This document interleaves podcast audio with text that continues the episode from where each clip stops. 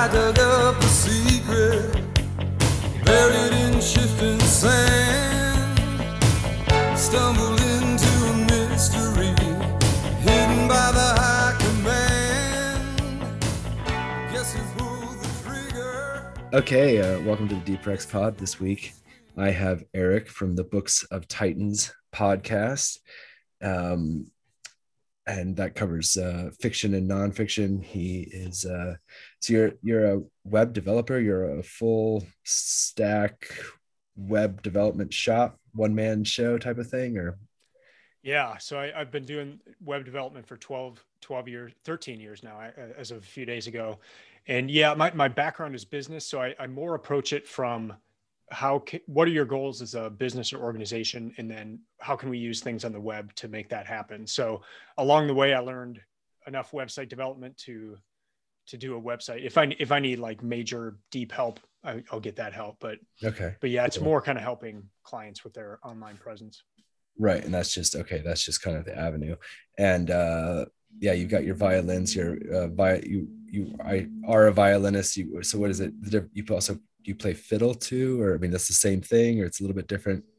Yes. Uh, so same thing. Uh, I, I I call it fiddling. So like Okay. a, a combo of fiddle and, and violin. Uh, so it it's it's more about the style. So violin will, will will more frequently be used if you're playing classical, whereas fiddle Sure. is more like bluegrass, that that type of thing.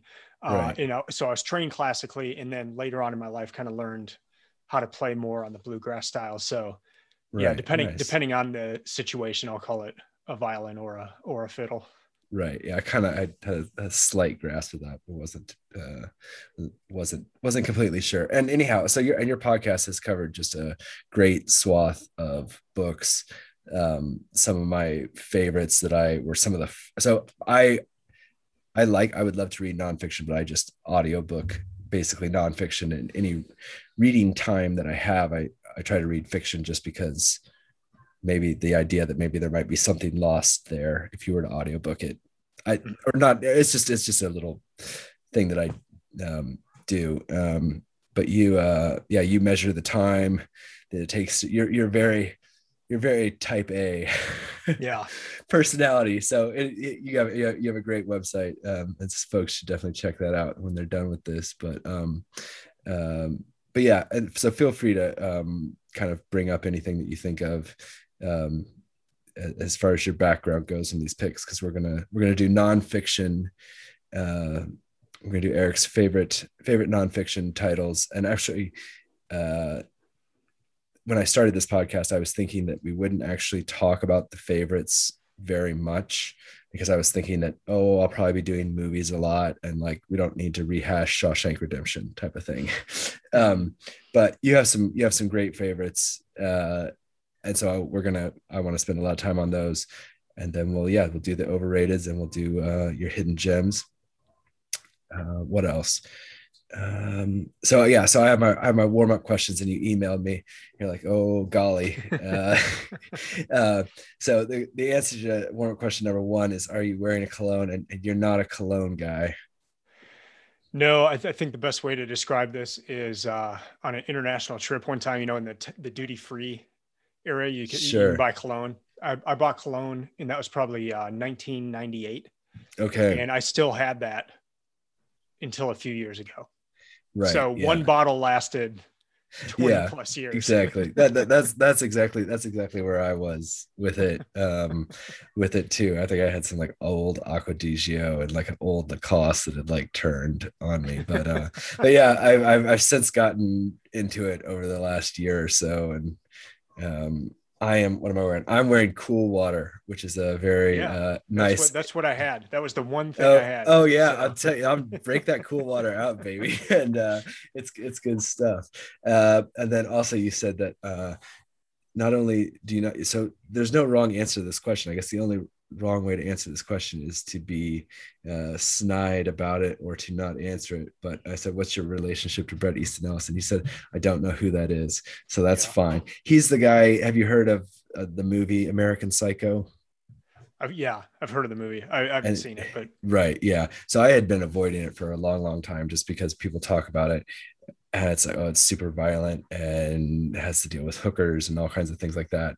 And it's a super violent super violent book that he wrote. It's made into a movie. Um but I, maybe maybe if when you have some downtime and you're trying to waste time youtube the the business card scene from there. It's very it's it's actually Okay. it's a very it's a kind of like a yuppie commentary on on business and stuff. And it's very uh it's very interesting if you and you can uh, via youtube you can avoid all the gory bits. Um so yeah so that that launches us straight into um your favorites. And so uh your number five holy moly uh the lbj caro series. Um yeah so i i you said you you uh, emailed me and you're like okay the the second book is the shortest and it is uh I I listened I listened to that and it was I was it was amazing. So with that Yeah. that is already that is already paid for the whole podcast uh in, in and of itself because I loved that so much. But um why why did this this kind of newer book um jump onto your list? Yeah, I um I'd always heard about this series and and it, it would it kept coming up. And so one of the things like for this project, I'm I'm constantly writing down book ideas for the the following year. And so I'm always making this list and, and I w- when I hear a book come up more than once, it's like that's kind of a trigger like hey, you need to you need to look deeper into into this one. And so I just kept seeing this LBJ series pop up. And so this year of the project 2021, I'm actually focused on series of books. And so I usually try to read a certain number of books each year. This year, I'm more focused on just getting through a certain number of series. And so, but this series was one of the reasons I decided to make this a year of series, just because I knew that this one would take so long. So right now it's four books. Uh, Robert Caro is actually writing the fifth book right now.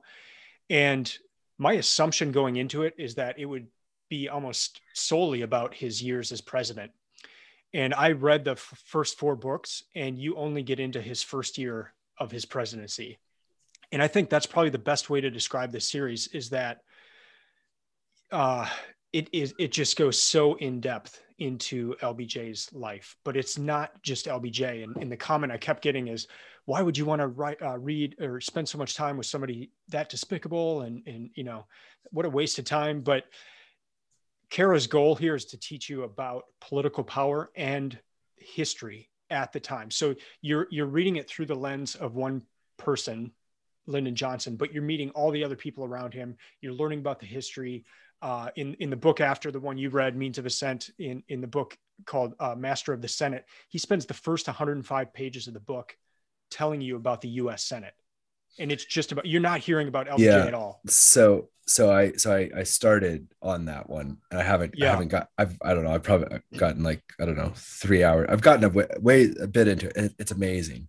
Yeah, it's so it's so good but yeah um i had back in the day when before audible was a thing i had audio and it was very tedious to do audiobooks because they'd be broken up into many chapters individual files i'd listen to the power broker and even that guy who i'd never heard of before I- I was it was riveting and i eventually Yeah. got i whatever i got i got off balance with that but like care i don't know man like i it's like I guess it's catnip for guys like you and me, but he is freaking amazing. There's no, there was no, there's no point. I don't know if Master said there's like no, normally there's like a point in a book where you're like, okay, this is fine, but like, let's Yeah. keep it going. But like the means of ascent one is just wall to wall, Yeah. uh, intrigue and, and, and ex- Yeah. Excitement.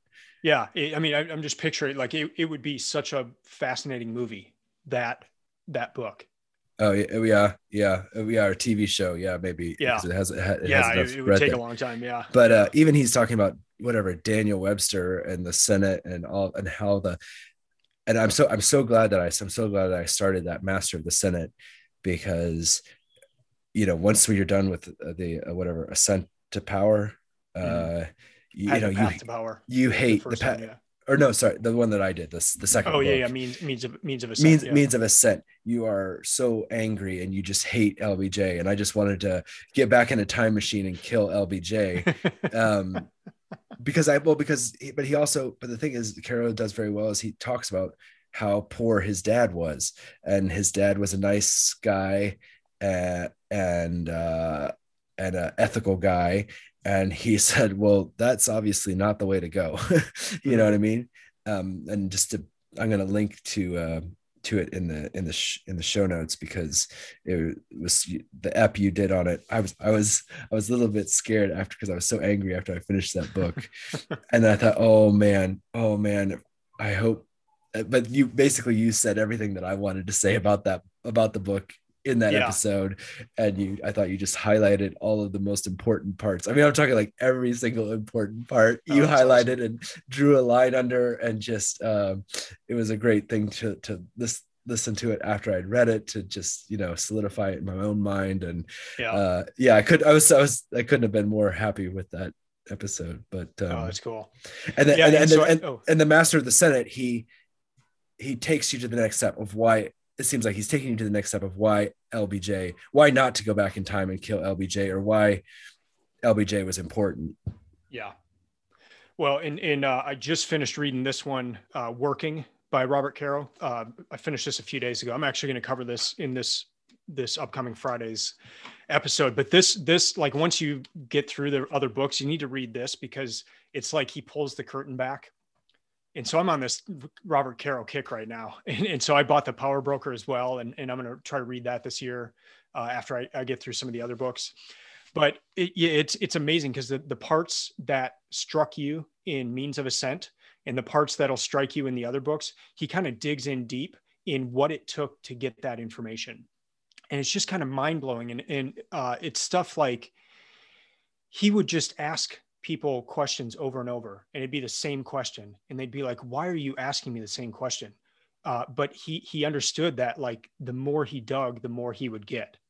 Um the, my one of my favorite things was because he wrote the power broker first and in in uh, the lbj series it gets into like lbj had a lot of mistresses but there was one in particular that he like he was totally in love with and um in this this woman like helped him politically but then she was engaged and then ultimately married to a guy who was helping LBJ. So this guy was like giving money and then he was in media. So he was giving airplay in newspaper time to LBJ. And meanwhile, LBJ's sleeping with his, and, and this guy never found out. Um, and, and, but anyway, Caro writes a lot about this woman. Her name is Alice Glass. And he writes a lot about her because LBJ was so like he would he had that ambition going his whole life and he would never let anything get in the way but this could have completely derailed his life. And it was like the one thing in his life that was outside of that super control. And so he highlights her but but the amazing thing is is in this working book he, he says because of what he did with the power broker uh, Alice Glass's sister knew that Caro would discover Alice Glass in his research. Like she read the Power Broker and was like, "This man digs so deep. He goes so deep into a person. There's no way he's not going to find out about Alice." So Alice's sister went to Caro's office and said, and, and met with him and said, "Hey, I know you're gonna you're gonna find out about Alice. I know you probably already have. Let me give you additional information." So I, I just thought that was incredible. Like, but that was one of the things that due to his his focus and his style of writing and just digging deeper and reading everything that made a impression on alice glass's sister to where she wanted to come up front and be like hey i know you're going to find this so here's some more information. I mean, yeah. it's just incredible. No that's and it's and it's um i guess uh, so what i'm trying to say is that the people that I, I had already been thinking about this for a while i think um uh and i but i i don't think i would have prioritized it to to Mhm. to for you know it just wouldn't have worked its way up there even though i would have known that it was good so i'm trying to i'm struggling to try and because i because I actually I, I want people i don't want just you know we're about the same age. We're the exact Mhm. same demo. We have the i think we have very similar interests. Um but i i want everyone to to to audiobook um this thing and and and um i'm trying to i'm trying to think of how to how exactly to convey that. But i mean there was just things that i don't get in I, I listen to a lot of books and I don't get like the, you know, he, I mean, he was doing, uh, you know, what do they call it? Um, sh- uh, boot leather, or, I mean, he was, he was out, he was out burning the soles of his feet, you know, um, reporting finding people to talk to that hadn't gone on the record yet you know what i mean Yeah. And Yeah. not like getting their deathbed confessions but like um so he Well, he, just he did. I mean, yeah did yeah. on one yeah i guess yeah yeah he did he actually got one yeah. So i have no i've been audible is obviously recommending working to me and i am i'm looking forward to i'm gonna yeah listen to that. I'm looking forward to that so Yeah. uh and Wor- working's one of those books where i i think if you haven't read any Caro, like it's not it's not a good book in the sense like he's got some he just puts in an article that somebody wrote about him. Uh he writes some other stuff. So like it's a mis- mi- mismatch of new and old. Like it, it doesn't okay. it's it's not like i mean there's other books. Like if you if you're wanting to read a book about how to write this is not the one. But if you've read caro and you're like i almost cried when i read this part and then you see what went into getting that it's like it's just it's amazing. And so yeah if you've read caro you have to read working. Okay. And um but i mean he he lived in the hill country of texas for three years and he said Wow. that made all the difference. He was planning on just having two chapters about lbj's childhood. And the first book of the series is almost solely dedicated to his childhood. And he said nobody would talk to him because he was from manhattan. This is robert caro. Nobody would talk to him. He's from manhattan. He's going to this small town in texas. And they're like look we've already told this story we've had tons of journalists here exactly you know, what are you going to get new? And he said it wasn't until him and his wife moved to the hill country of Texas for three years that he started getting actual information and the other side of the story, Wow. not what everyone.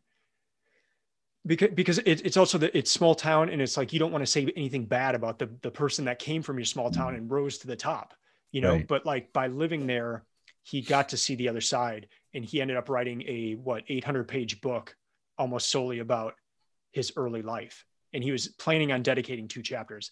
And and what he says too is almost any other book you read about lbj dedicates two chapters and it's just very surface level stuff. But he was able to dig deep.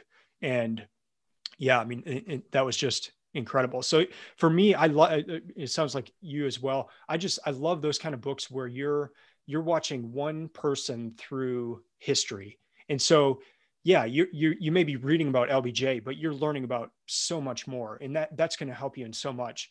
And so for for this reading project one of one of my rules is no news. And and i'll catch a little bit. I mean i get like a daily email of kind of the top stories but the main thing there is i, I don't have news on on the tv at all times. I mean I'll, I'll walk into some people's houses and there's a news station on the entire day For and sure yeah it- like I I'm not smart enough to parse through what is being said to find out what's actually happening. But when you read this Robert Caro series, it's almost like what you're learning there is more important to our time right now than if you were reading the newspaper because this is the civil rights bills. Uh, you're learning. I mean, Caro Caro talk starts off one of the books talking about how hard it was for an African American woman in Eufaula, Alabama, to vote and then he talks about her husband. Uh, the, the one night, this is 1957. A car drives by and they start shooting out the lights at, at this at this guy's house, and and he's like, man, I need I need to call the cops. So he goes to look out the porch to see if he can see the the the license plate on the car, and it's the police car. right yeah i So heard yeah police- i got i got to car. that part it's just yeah. yeah, So it's like that just kind of puts everything into perspective. Like the fear, I mean, what kind of fear would that create when you don't have anybody to call? right And this is just so that you can go vote. right That's where you're at before LBJ gets in. So what you you know what you were saying before with with means of ascent and like you just you think the guy's the worst guy ever. That that's the beauty of this whole series is like you can't come away with that as the final your final take on LBJ because it's yeah he was utterly evil but he also did this. He also made Martin Luther King Jr. cry in in admiration for what he said. Like how, how do you balance those things? A guy that voted against civil rights for 20 years 100% of the time. Yeah and that i mean that's the thing. He, he voted against civil rights. He voted against like the anti-lynching laws. Yeah. um uh and but I, that so that's the thing that, that's why I guess I'm so glad that I started in on the second one, you know, where they're asking, oh, how many bubbles in a bar of soap in order to Yeah. in order to be able to vote and stuff. But but um but more so because I was thinking that LBJ did all of this bad stuff and then basically I mean, he just talked out of both sides of his mouth. Is a nice way to put it. His entire life, but then basically, as the time came that he um, he went along with the civil rights bill because he saw that the tide was changing, type of thing. And I think what Yeah. Caro's building towards, which I haven't gotten to yet, was that he's saying that no one has been able to manipulate the Senate t- to one hundredth of a degree that uh, LBJ did before him or after him. He's like this Yeah. sole person, and so basically saying, I think what he's going to come to, correct me if I'm wrong, is that it wouldn't have happened with LBJ because LBJ would no one would else would have been able to finesse it or something. I guess I guess Yeah. it, it happened when he was president though, but Well, whatever, but, he, but he still, started. he still he still had all Yeah, these favor- favors he built up, I assume, and, and dif- different things, and yeah, Yeah, and, and and the cool thing, especially in in in this the working book, is that um, Caro says his his initial desire to to write about LBJ was from his Senate years, not his president years. And Okay, he had yeah, just he had that just shifted sense. things so much in the Senate that Caro was like, I I need to understand how he did that. right, and so that's what started the whole thing so that's that's kind of too why you see the third book is solely dedicated to the, to the senate that's the longest book it's the only one of the four that was that got a pulitzer prize uh, the power broker got a pulitzer prize as well but the of the lbj series the master of the senate is the only one that got the pulitzer um, Okay. But yeah i mean it, that was his driving force. And then you know you get into the fourth book and you you barely get into when he's president. It's, it's just it's incredible. I mean he but you read this stuff and you're like like what you said before it, it's not boring first of all. But then second off you're seeing how all of you, you really need to know about each of these pieces of the puzzle to understand lbj so yeah, Yeah. maybe you could read a 200 page book about lbj and maybe get the highlights but like just the di- the deeper you dig with with caro it's like it's really important to know all of these pieces. Yeah, and I I wonder, um, I, uh, you you did such a good job of going into it in your podcast, and it's kind of a, a dead end to go into, but I it just it's noted needs to be brought up. I mean, the whole I mean, basically the whole time I'm I I, I was saying that, like I said, whatever I tweeted, I said it almost put me in the psych ward because the Yeah. whole time I'm going crazy. I mean, he treats Lady Bird like crap.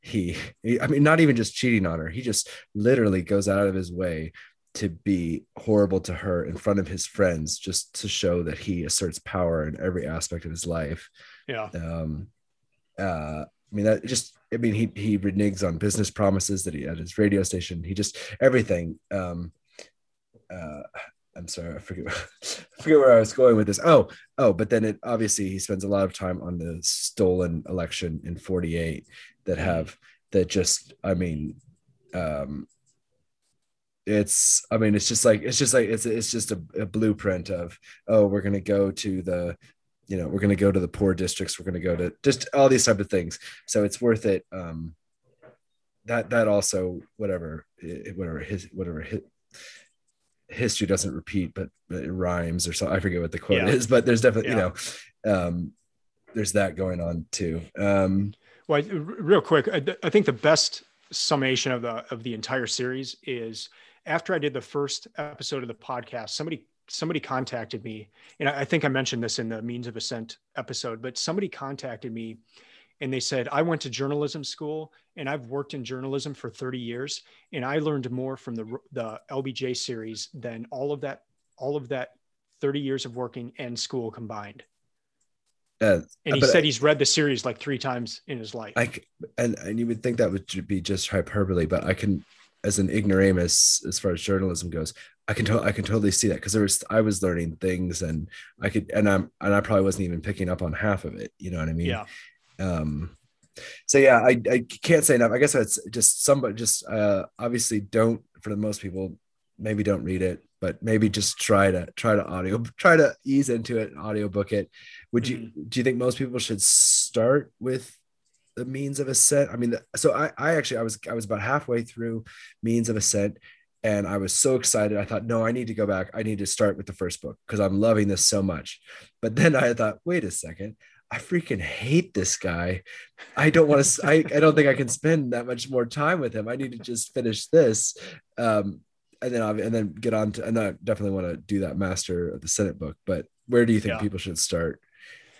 Well, my my suggestion is, uh, well, he writes in such a way that you can pick up any of them and, Yeah. and just be right in the middle. Like he, his introductions are just incredible. I mean, just his introductions, and they and they put you in the place to where you you feel like you you- you're right there. I mean, if you start in the fourth book, you could read the intro and and kind of have a good placement on without having read the first three. So I, I would say that, but but my whole the the one thing that sticks out over this entire series is a statement he makes in the introduction to the very first book.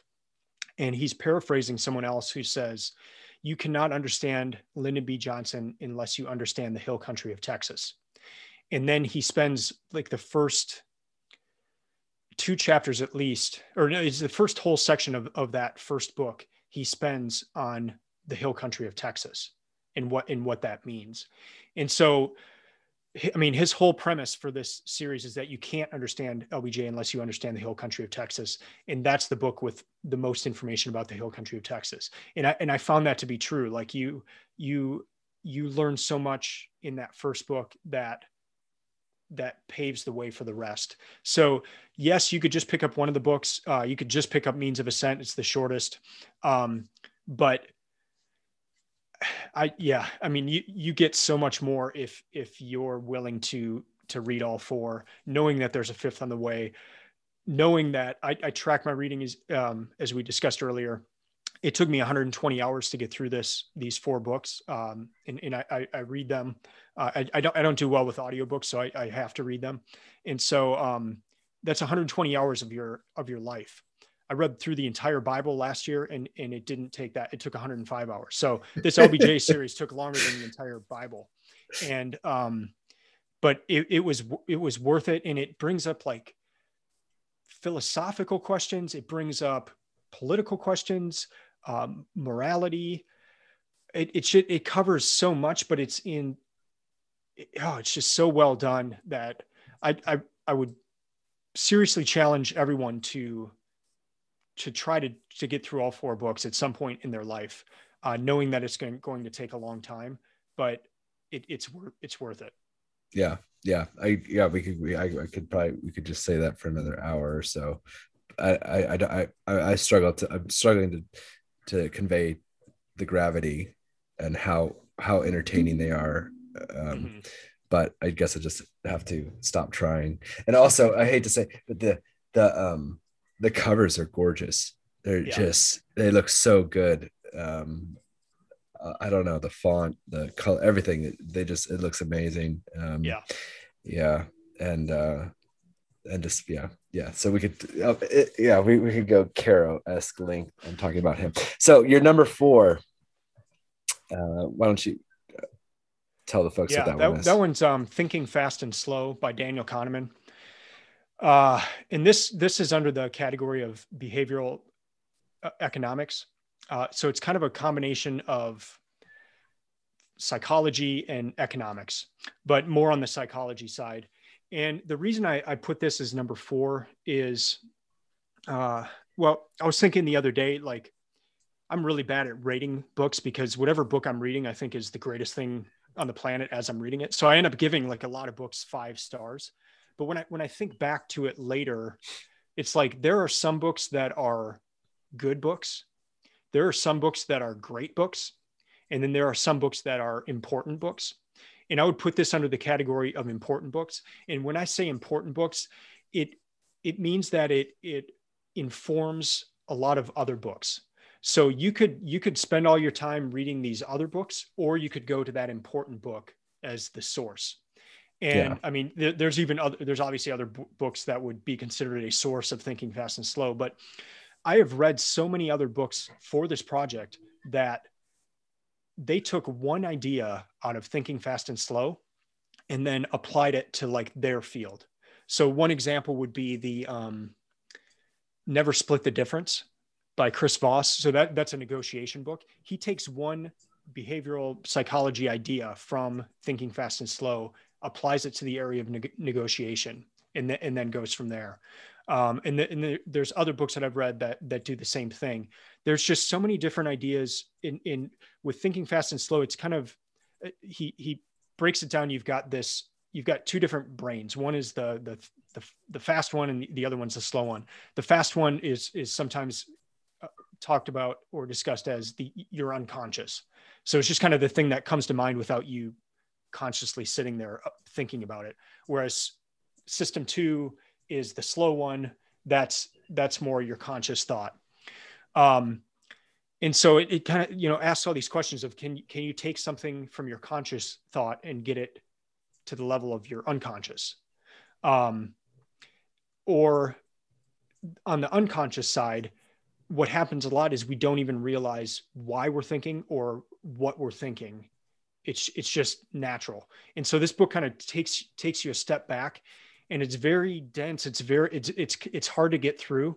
It's just so much material but it's one of those that it's worth reading because it is one of those important books that you will see across so many other books. And then it just also helps you understand how your own mind works how your own mind can fool you um, how some decisions are better to just let that fast one go and the unconscious some decisions are better to to do the slow and and conscious thought and so yeah this is one I, I, I probably just need to reread every five years or something just to keep those ideas fresh uh, so that's why i put that one at at the fourth No, and I think level. I think I think you're in good I think you're in good company. And like you said, like I think there were so many, I don't know what my exact problem with it was. I think I probably got through about a third of it. And I, I what I would say before this was that I would say that he is an amazing mind and just not a really not a very good writer.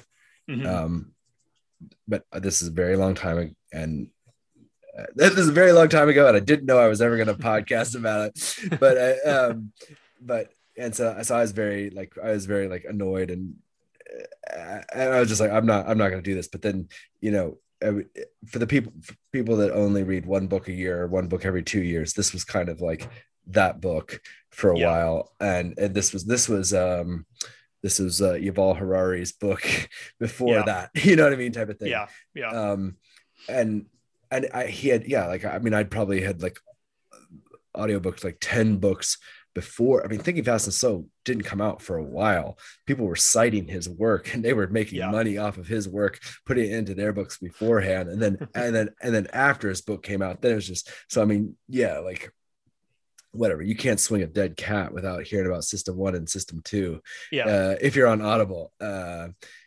but uh, but yeah, so I think it is, is super super important and um, and then I I mean the whatever the Undoing Project, Malcolm Gladwell's book about him and uh, uh, michael lewis michael lewis Michael Lewis, yeah, sorry, wrote, that one yeah yeah, Michael Lewis, um, yeah that was Tr- Traversky. Traversky, his, his his partner. You know, that was that that was amazing. That was amazing. That was a great book. you know? Yeah, yeah. Um, but um, but yeah, so I think I kind of wussed out on on thinking fast and slow, and probably need to definitely need to listen to your episode. You did an episode on it or not? Yeah yeah Yeah, okay. Definitely need to listen to that and then see if that can uh, talk me back. Um, but yeah, I can't. I can't. I, all I can say is that I didn't think I. I don't think I liked it, but I can't argue without it. Even if it was like your number one book, I that would have to go with that. Um, so the Google Gulag Archipelago is number three. Um, yeah and so did you say you you did you did there's a long version and a short version or there's a abridged version or what is the deal Yeah. with this? Yeah so there's a three it's a three volume set the full the full set. And i read the abridged version.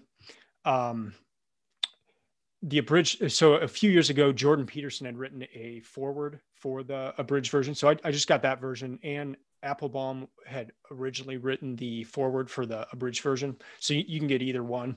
Um but I, I was just curious what what uh peterson would say i don't i don't even really remember what he said uh because the the Gulag Archipelago is so it, it's it's amazing. But um, but yeah, I read the abridged version. The thing that was great about the abridged version is he would write the chapters that were taken out. So he would write the title of it, and then Oh. you just saw that that was not there.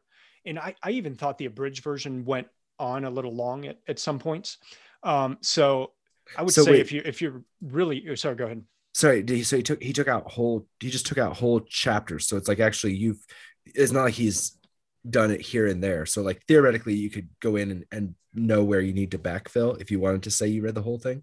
mm-hmm.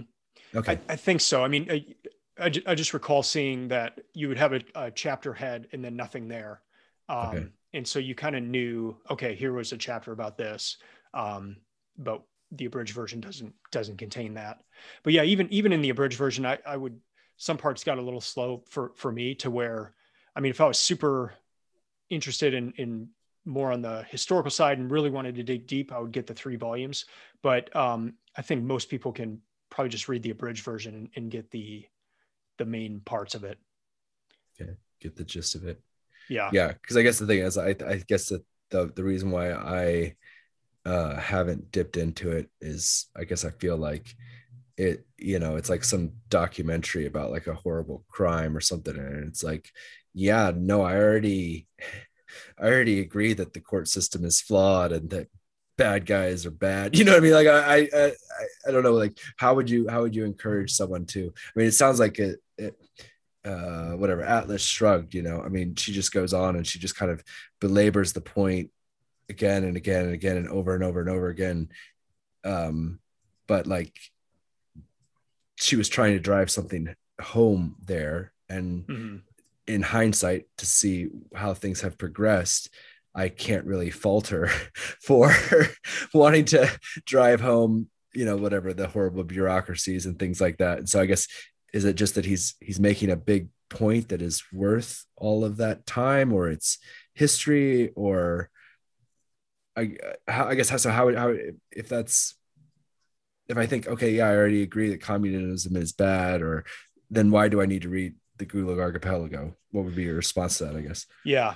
Um, so the the next three books on my list all are from people who have suffered deeply, and what I've found in my reading is that those are some of the best books. It's it's it's like you read a book about war from somebody who's been there, and the lessons there are forged in deep suffering. And so, just in general, any lesson that is forged in suffering, whether it's the loss of a child or the loss, you know, just like deep loss in someone's life, um, it's like it's like they get insight that you and I are never going to get just in, in our in our lives. And so th- this falls under that category where uh, Solzhenitsyn was in the gulag as a political prisoner. Like he he wrote one letter that was against Stalin and and was put in the gulag for for eight years.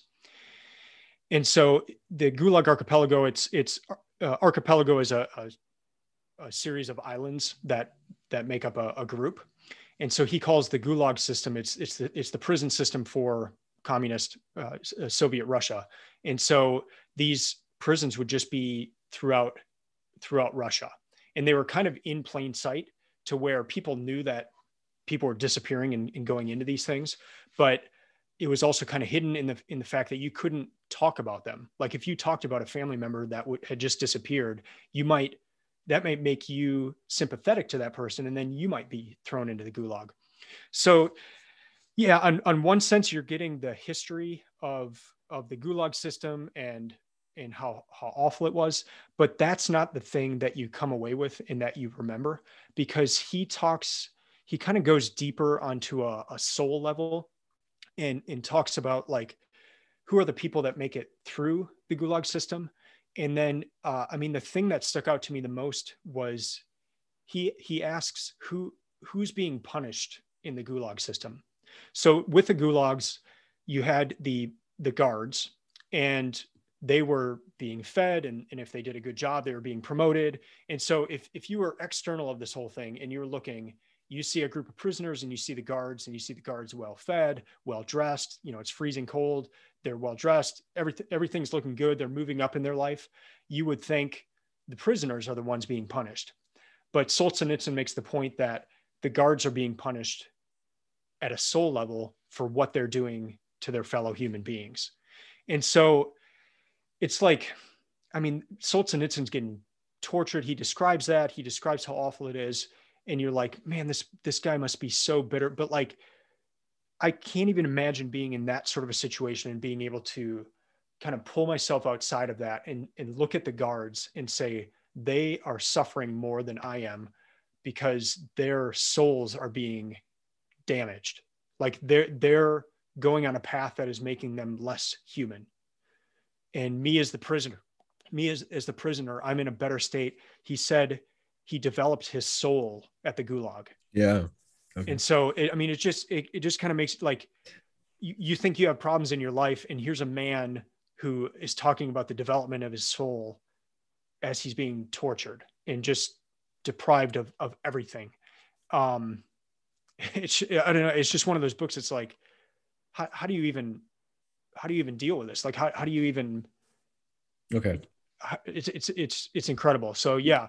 Yes you're you're learning about how awful the gulag is but you're you're learning about human nature. You're learning about the best of human nature in the okay. absolute no i'm not i'm not one of those people that is just um if they that tries to uh say things are valueless so that they don't have to engage with them. Uh, i definitely i definitely feel like there's a piece of my life puzzle that's yeah. missing because i haven't read this book yet. So that's why I, I just wanted to get you you know to, to have you have you help me along there. Um and i yeah, have yeah. to while you were seeing i was i was on my phone just because i had to google because this is one of the best jokes i think i've ever even heard. Do you know this one about the the two guys in the I think I don't know. I've just Googled it. I don't think it's going to be as good as um, I don't know if it was Slavoj Žižek or whoever was saying it, but uh, there's two. I, I I remember with three guys, but we'll just I'm going to read it off my phone. There's two guys, and it says uh, two Gulag inmates are talking. Okay. And one guy says, uh, "What's your sentence?" Uh, and he says, "He says 20 years." He says, "20 years? What did you do?" He goes, I didn't do anything. He goes, No, no, no, no, no, no. That's impossible. That's impossible. You only get 10 years for doing nothing. I, I, I reckon for 10 for, for, for nothing, you only get 10 years. So um, I've messed it up. That's not, I, I think it's better to go with three guys and then you really build up the suspense uh, for everybody at home because I think everybody should be telling that joke. But uh, obviously, I've, I've botched it. Um, okay, so and then the, your number two is a a shorty, uh, the autobiography of Frederick Douglass. Um, and if you see me look at my phone, it's just because I have my notes on Audible mm-hmm. here. Um, but yeah, number two, that's a prime spot. How did how did this make it that far up? Yeah. All right, and it, it sounds like you uh you hit the play button. Sorry, did I did I mute did I mute myself? No, there you go. Oh no, I, I'm not. No, it, it, it sounded. Oh, no, okay. it sounded like okay. uh, yeah, the, the, the audiobook um, was headphones on, so I couldn't hear that. Sorry. So I, I, I have my phone, have my sound. No, it's all good.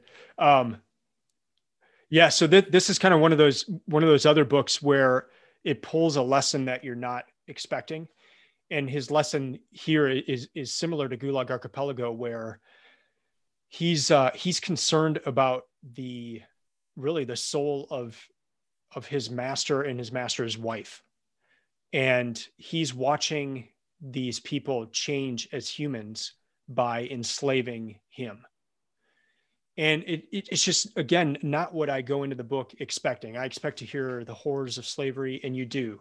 I expect to hear how awful it is to families and, and all that, and I do. The, the thing I least expected to hear was how it was damaging to the slaveholder as much, if not more, than the slave. Like if you made that statement today, yeah. you could almost get in trouble for that. Of like, how could it be worse than for the master than that? But Frederick Douglass himself is saying this because it corrodes the soul. And if you have a whole group of people doing that, it's corroding your country. It's corroding the nation. Um, and so again, yeah, just you know, very similar to the Gulag Archipelago. It's like, how do you how, how do you handle that you know it's like it's just again something you're not expecting when you're when you're reading about human suffering and somebody somebody kind of getting above that suffering to pull out sure yeah something no, I, a, a much so I, ha- I have my own little uh whatever nonfiction solo audio uh, podcast that I do. Um, so that I'll have I'll go through my notes on there, but there's Yeah. just I, I some of some of them that I put down are just I, I never watched the 12 years a slave. Maybe they go into some of that on that, but just one thing he talks about is like yeah, um I think he, I think his father was a slave, was his master or whatever, you know, and so like he always got extra hate and extra dictated whippings, obviously from the wife, from the mistress, because it was like just a constant sign to her. So that's obvious, you know, Mhm. that's that's a Mhm. direct type of um, uh, thing going on there. Um, and then just you know, I mean, he's like a calf or something. Is separated. They purposely separate them from their mothers, send them to another plantation or something.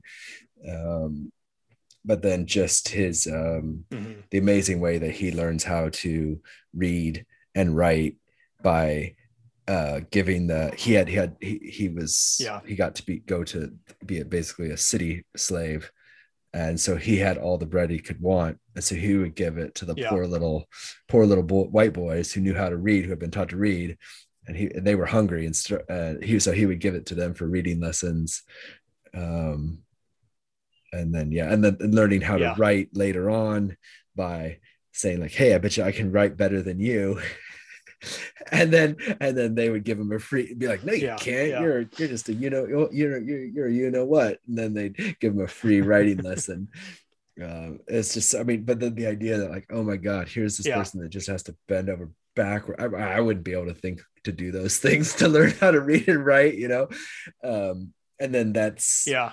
probably being able to read and write was probably something that contributed to him being able to get free because he was able to kind of basically write these letters of transit um, or passport type you know oh my slave has the, the privilege to go to baltimore for easter weekend or whatever type of thing um so yeah so Mhm. and it's i can i mean this it's a it's definitely worth reading just because it's it's so short and it has a lot of i don't know i got a lot i got a lot of good good notes out of it um and uh is is amazing that Yeah. it, it seemed like one of the things that made him the most kind of like i don't know if it's like it's like capitalism or it's like something but it was because I wonder I wonder if he had always stayed on the farm, it probably never would have it would have been harder to get away. But also he was going out and earning whatever seven dollars, nine dollars a week, and then he had to come home and give that money over and then get like tw- 20 cents back and it's like that that really Yeah. brings it home whereas if you're out in the Yeah. field working all day and there's not a such a measure on it and you're with everyone else i don't know it just it, it was um yeah the only the Yeah. only downside is that he's writing it it would be interesting to have a listen to an afterword or something because he's writing it and he's saying yeah i'm not really going to go into details about how i escaped because i don't want i don't want him to close those loopholes um Yeah. Yeah. Well, that uh, so I read his biography last year, um, okay the Frederick Douglass biography, and uh, it was it was incredible. So, and, and that was one of the main reasons I wanted to, because because he did say I can't tell the details. So I, I wanted to learn more, and then I wanted to learn more about his the second part of his life, because the autobiography only covers uh, up to 1845, I, I, I believe.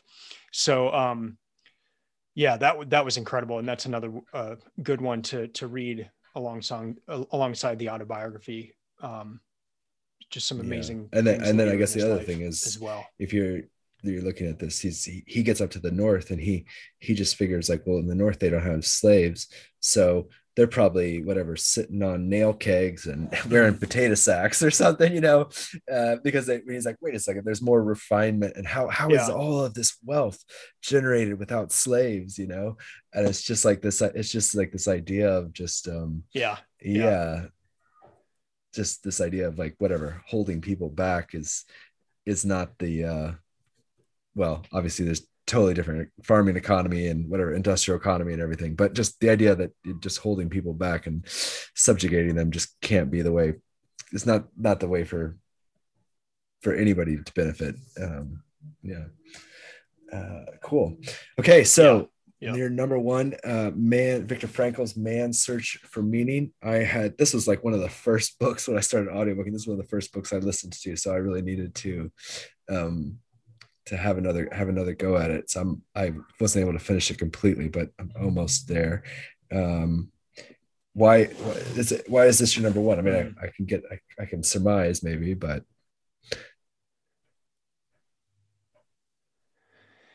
I think part of it is I've, I've always had that question of who makes it through the the most horrendous suffering you can imagine. I mean, who who who is the type of person that makes it through the concentration camp or through the gulag or through like the most horrendous things that you can think of. Like what kind of a person makes it through that and doesn't give up and doesn't commit suicide or or you know like who who makes it through?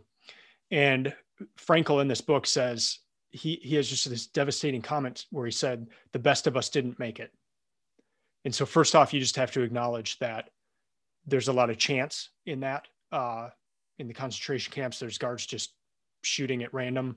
Uh, there's the separation at the beginning where you just some go to the gas chamber some don't. So one on one side of it, is just plain luck that you that you make it through it. But past that is there something about the human spirit? Is there something about uh, how you're thinking about your situation that either gets you through it or or not? And so Frankl kind of goes into those questions and it's it's a lot of the, that counterintuitive stuff. Uh, did, did you ever listen to it or read the book Unbroken? Um, it's sorry, sorry, yeah, I was on mute. Sorry, uh, is that is that the running book? A, a story that, from World no. War II.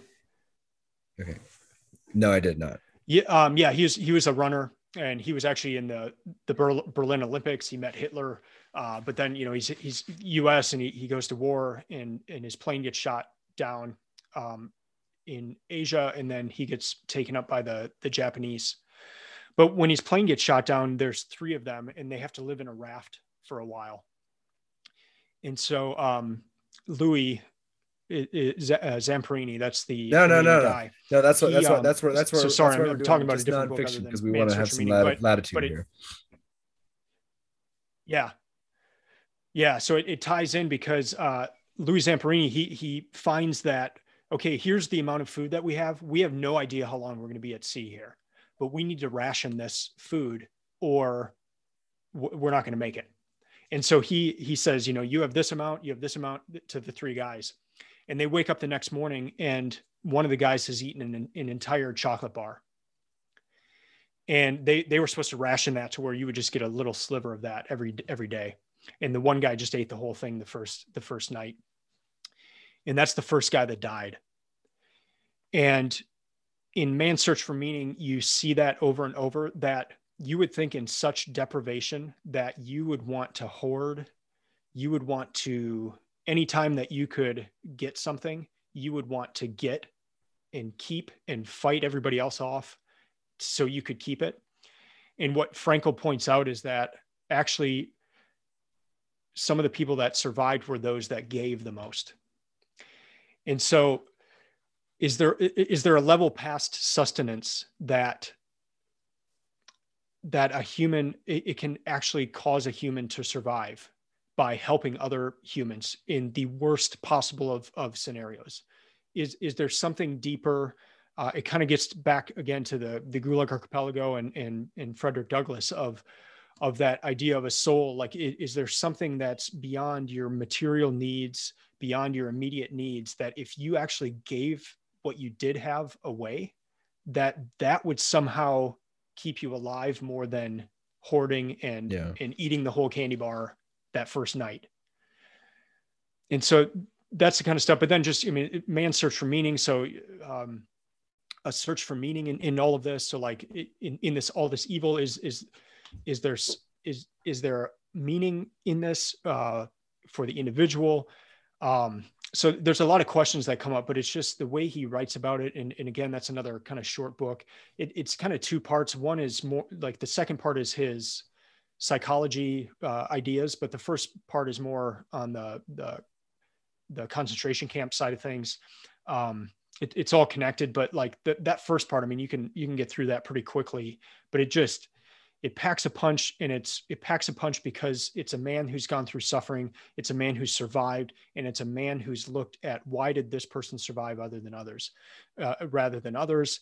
And he would even notice like you would have like in the concentration camp you you if you got a hold of a cigarette like you would just hold it because that could be you could trade that later for food or something and he noticed that if somebody actually smoked the cigarette that they had sign that they they, would be dead like yeah, a day yeah. I, that was one of my that was one they of my they had just yeah, given up. more important or Yeah. interesting notes. Um, yeah.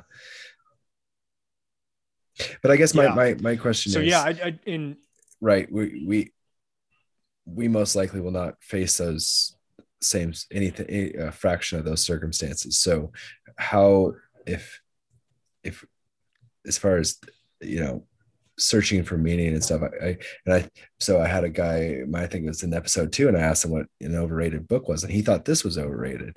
And i i've always liked it. I think i, I rated it four stars. I had Mhm. nothing but i i could see what he was saying about it is that I remembered it as kind of just like one bullet point, where it's like find find a thing, find a reason, whether it's your scientific paper, Mhm. whether it's your daughter, whether it's um, whatever, and and and hold on to that and and and and let that bring you through.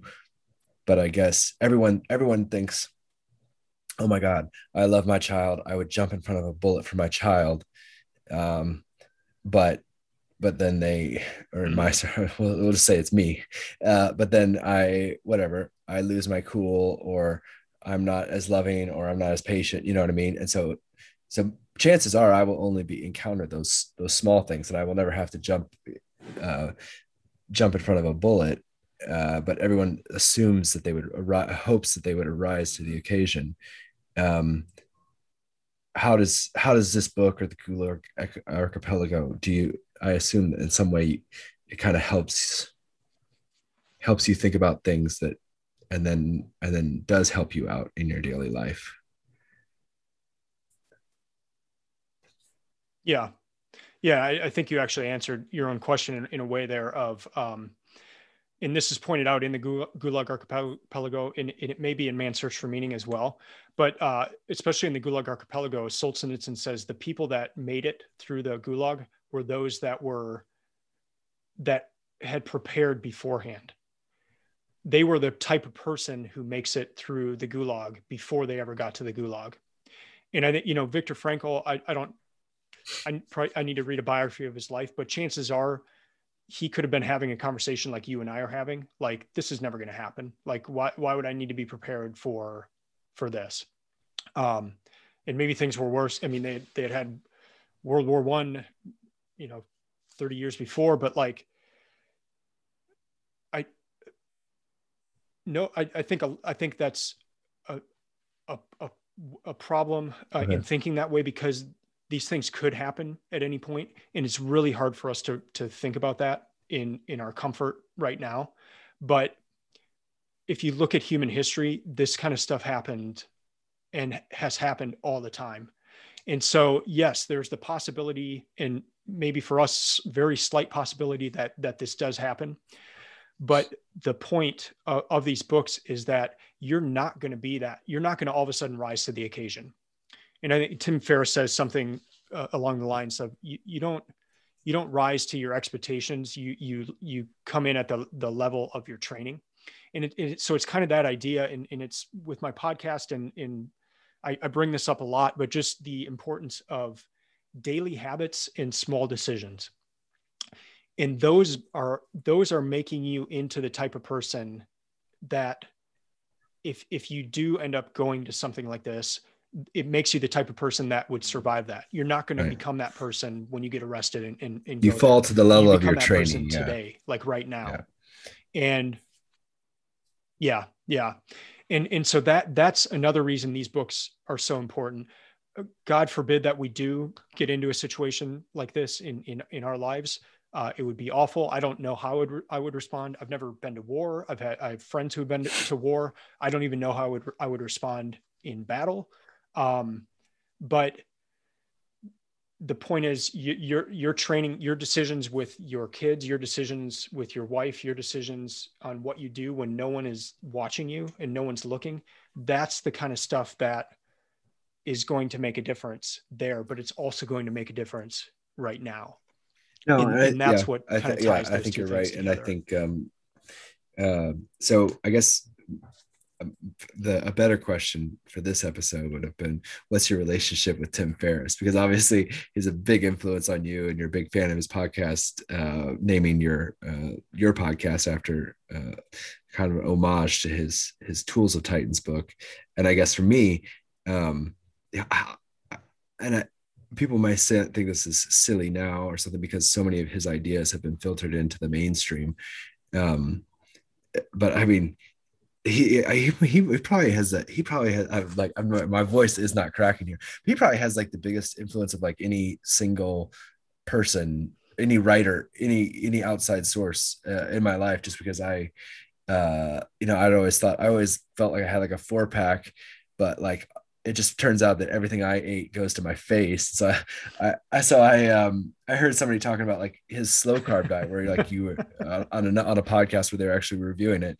I think it's a def, it's a the defunct podcast now. Otherwise, I would cite it. But yeah, and uh, the guy was saying like that he tried the diet and he went to touch his touch his chin and he missed. and so I was like, sign sign me up. Well, anyhow, it, it, yeah, it turns out I um, even though I'd never considered myself fat and no one was telling me I was fat, I didn't, I definitely, I still to this day will say I was not, whatever. I had, I had abs, but I went on his diet and like people, I show my old driver's license and they think it's a different person type of thing. So anyhow, so it's had that, it's had that effect on me. And then just, um, Huh.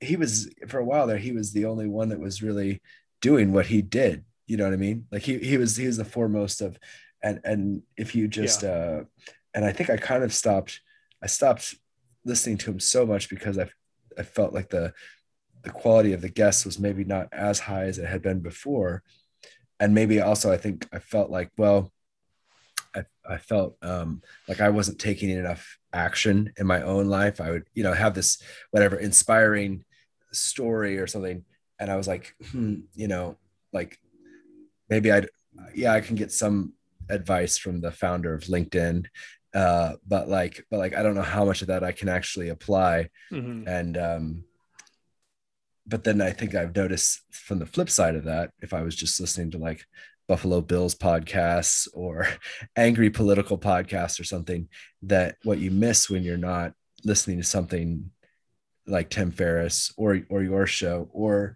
uh i'm audiobooking this uh, albion seed book right now is that when you when you just it's like a friend right? And if you have a very positive upbeat healthy living friend Mhm. in the from these podcasts or these audiobooks that it it makes you um it makes you just a little bit better. It makes it sorry it makes me a little bit better throughout my day um regardless if i'm not even if i'm not quitting my job and starting my own company because i'm listening to it.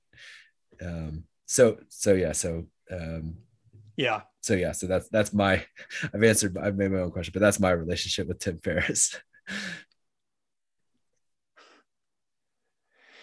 Yeah. So it, it just, uh, his, his book Tools of Titans kind of came at a, at a juncture in, in my life, I guess, in, in the sense I've, I've always been intrigued of what people are reading. Uh, I've always pulled those lists. Um, I, I cut out during high school, I cut out in my, I was living in Atlanta. I cut out the newspaper that, or the, yeah, the newspaper that showed what every school required their students to read. And for some reason, I just, I, I wasn't required to read a whole lot in high school. And so I, I was going through that list and I, I was picking books. So I've always been a sucker for these lists of what are the best books what are the great books what's uh, warren buffett reading what's bill gates reading like I would always look at those lists and so late 2006 or or 2016 when um, tools of titans comes out i'm reading it and it's basically he's taking his podcast episodes and then just transcribing them into this book. But one of the questions he asked two questions of every guest what's your favorite book? and then what's your most gifted book? So when i was reading tools of titans i just started a spreadsheet and and would would just write each of those books down. And I, I didn't know it, but at the end of the book, he actually just writes them all out. So I didn't, I didn't need to do what I was doing, but, uh, but I, I took that, he actually writes more in the back. So, um, I took that list of, of the ones suggested in the actual body of the book. And, um, it was like 120 something books.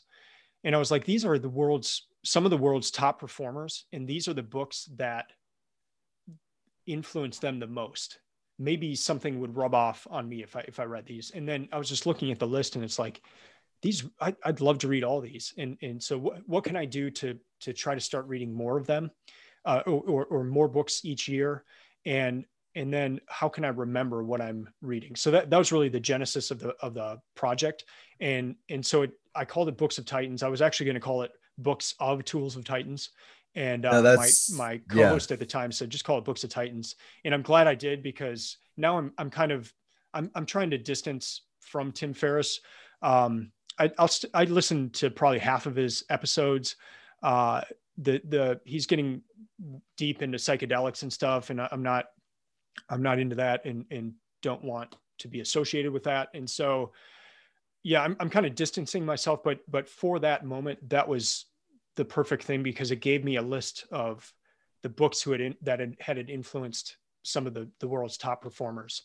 Um, so I, I, kept a list of those on my website. I was keeping a book of every or a list of every single book ever recommended on the Tim Ferriss Show podcast.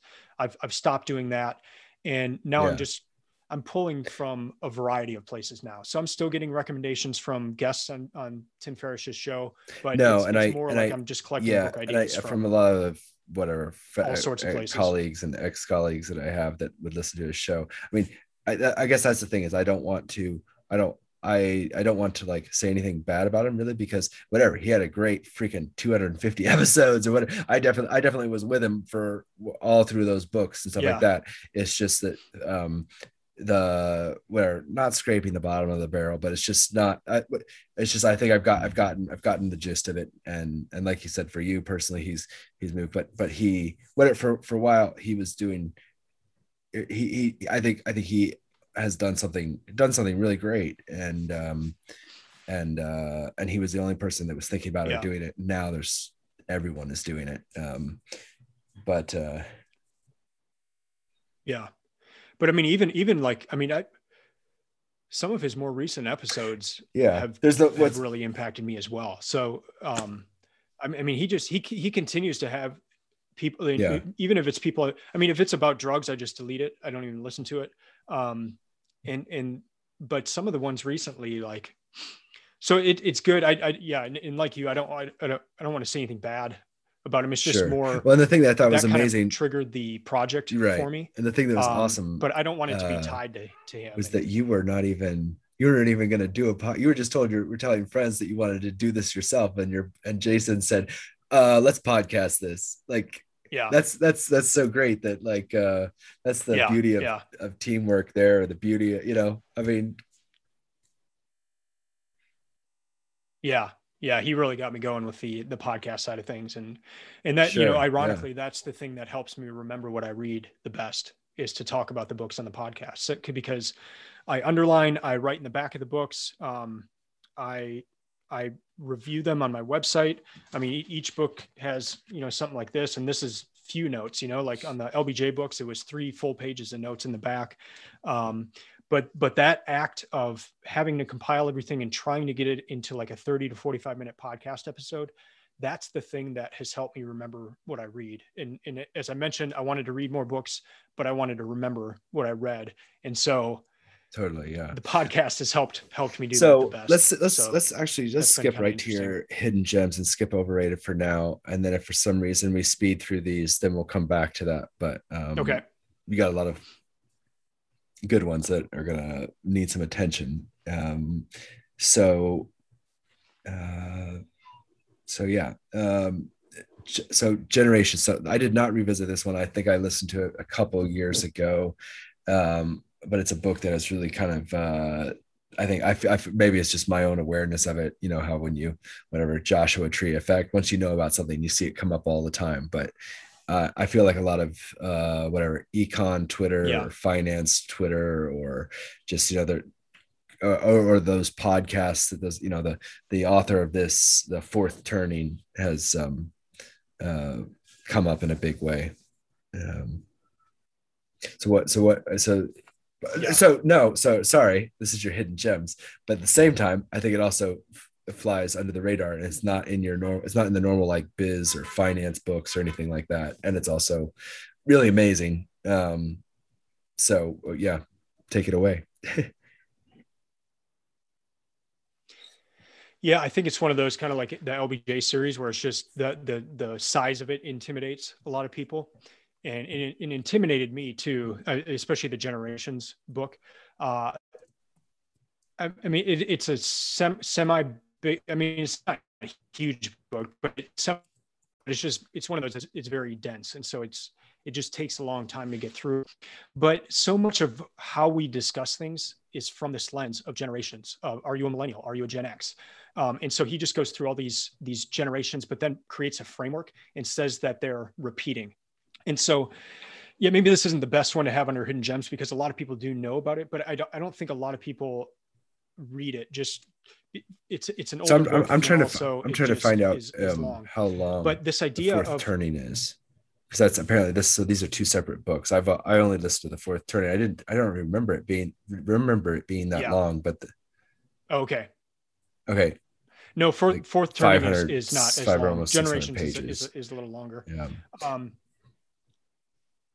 yeah, but but the first thing about it is that it presents a different uh, a different manner of looking at history than than perhaps what I was taught in school.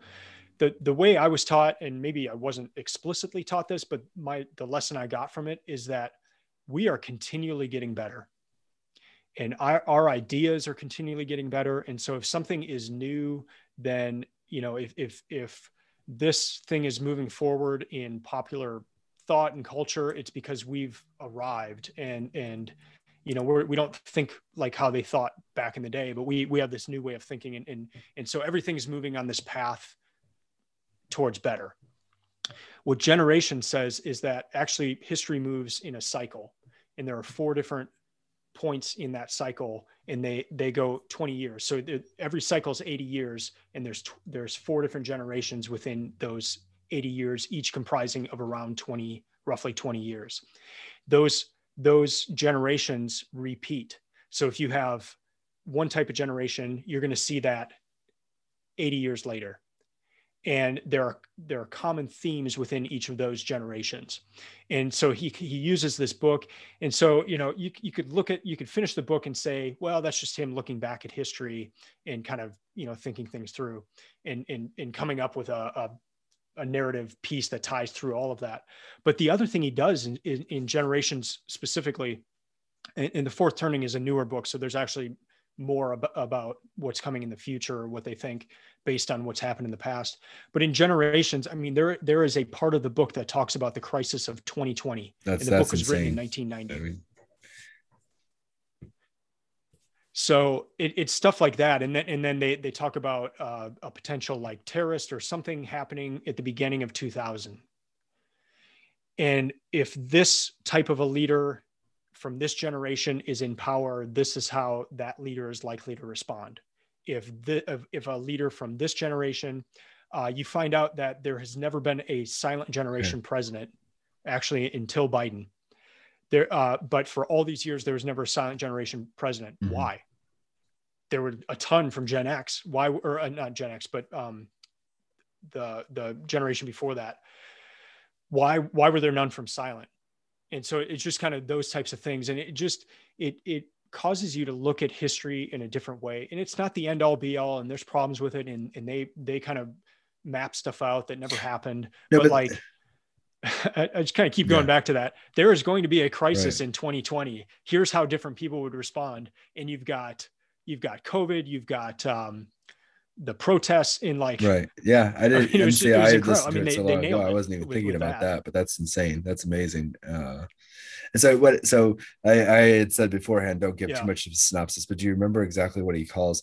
And then so I, I, it's funny because I think there's a lot of people on Twitter that are um, tweeting about these different things, talking about oh civilization's rise by whatever heroics and then people get the civilizations get fat and then they deteriorate and then it goes as, as that type of cycle but he breaks it he breaks it down mm. more towards and then gives examples of and the thing is is like uh, you know, besides like the Civil War, most people don't know. I don't. I mean, you know, I it's he, he goes. He, I guess what I'm trying to say is there's a lot that happened in like whatever the 1900 or the the 1800s you know what i mean uh that, that we don't know about or he, he they go into these different Yeah.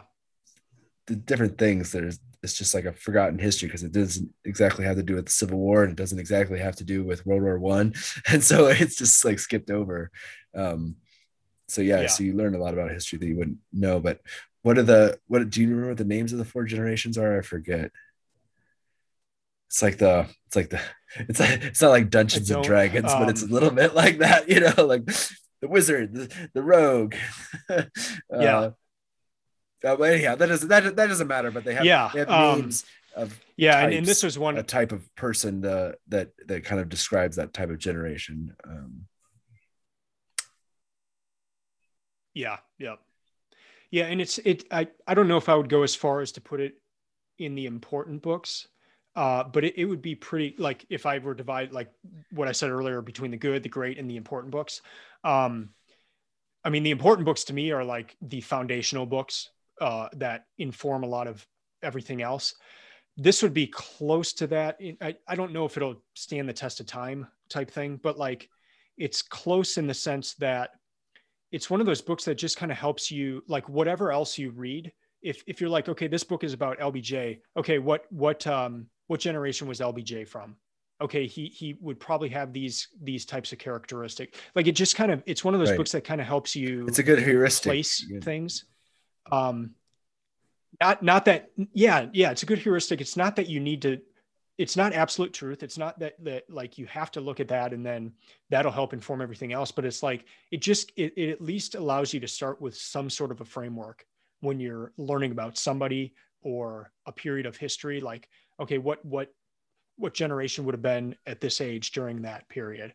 And, and it just might help you think about a period of time or a person Yeah. and just if you think of it as in this in cycle and he way. mentioned something where like um because of different things that are happening in this in this cycle that actually grandkids are actually like much more is something I've been thinking about this week. They're much more simpatico with their grandparents than they are actually with their parents. It's people always just think like, oh well, it's the parents that have to do the discipline.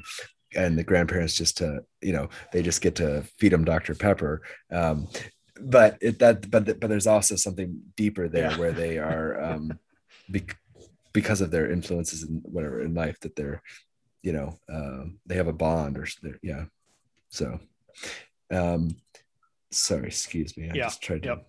do something i don't know if that made a beep anyhow um so your number four is uh the things they carried Th- this is a book i'm glad you put it on there this is a book that i've been avoiding for such a long time because well because it was like this i just i just would get into this oh like really oh, it's kind of a fact or it's a fiction nonfiction blend. I was like, right, I'm out. Uh, you know, and, and it was already a hard enough sell because it's like, oh, brother, Yeah. you know, Vietnam. Shoot, I, I, I I'm not ready for Vietnam. I was saying, and um, in a previous episode, uh, the guy had the Deer Hunter. Uh, with Sam, he had the Deer Hunter on. Oh man, I don't want to. I don't want to watch the Deer Hunter. I can't have. And it, it turned out like I'm willing to say like now that like the Deer Hunter Yeah. is my. It's not my favorite movie, but I'm, I would totally be willing to tell people it's my favorite movie just because it blew blew me out of the water and it had such a profound effect on me. wow And so this also had a was really Yeah. uh, thank you for I'm glad you did the show and I'm glad you put it down because it was really amazing. I mean I've I've even like I've even listened to dispatches, Michael Herr's dispatches and other Vietnam books, but I've been avoiding this, but this um because of the way that the author because of the author, it yeah, it, I mean I was almost I was almost crying in the middle of the gym uh on one of the one of the passages um Yeah. one of the stories but um but yeah i guess what, what why is it your number four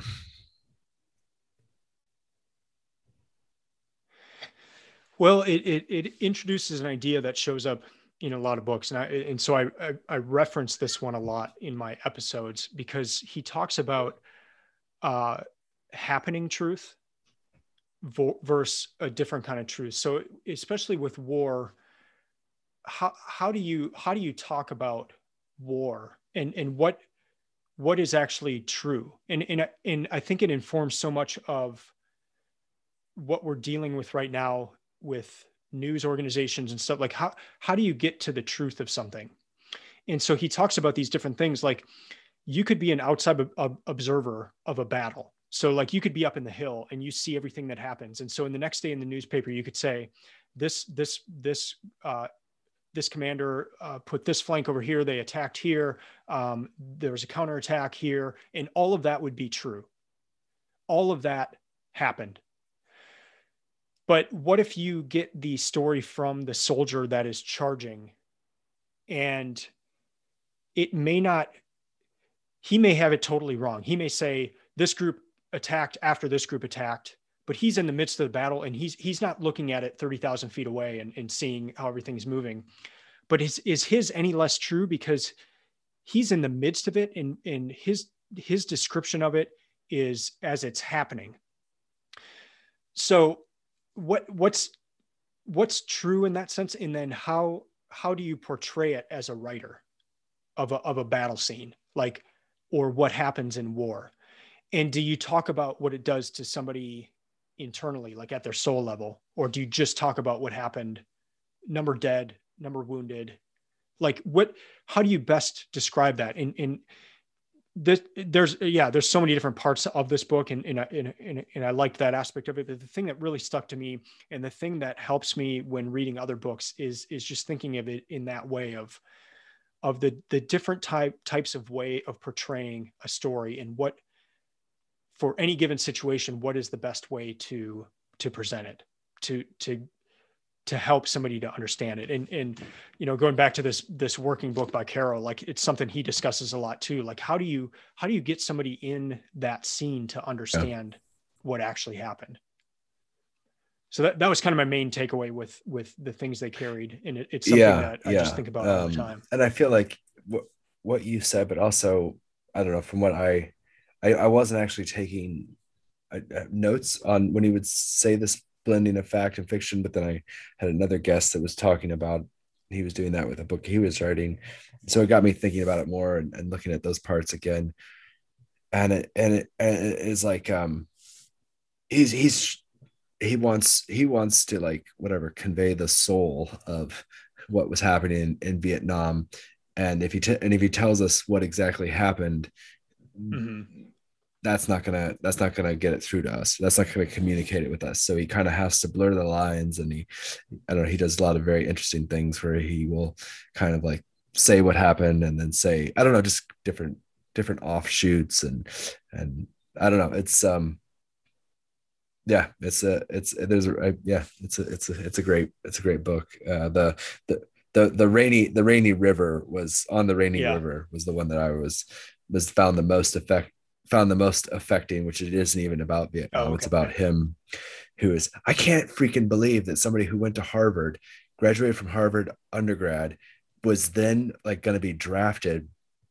I, I, wasn't exactly sure what to get those years or whatever, because I know that my dad was like, I think freshman year, he was like mm-hmm. flunking out and he was got, he got, he was, he was playing poker too late and he was gonna, he got, he was gonna get drafted and and then his mom i mean they were not they were they were nothing uh whatever. They were from humble origins. She wrote a letter to somebody. Somehow he got a reprieve and he got his he got his grades yeah. up and everybody else got sent to vietnam and he and he didn't but yeah. like the, but this guy was he, i guess so he he was i guess he was out of college. And so there, there was no uh for grad school you couldn't get out of vietnam. I saw, I saw it was just open season on him and it just goes through his agonizing I mean, it's it's beautiful. It's amazing. Yeah. Oh, I mean, it's just amazing. Like I can't I can't wait to go back and and read and read that part because it also things hit you differently from when you listen to him and read them. But this he he he sounds like he goes up to the boundary waters or yeah. something in Minnesota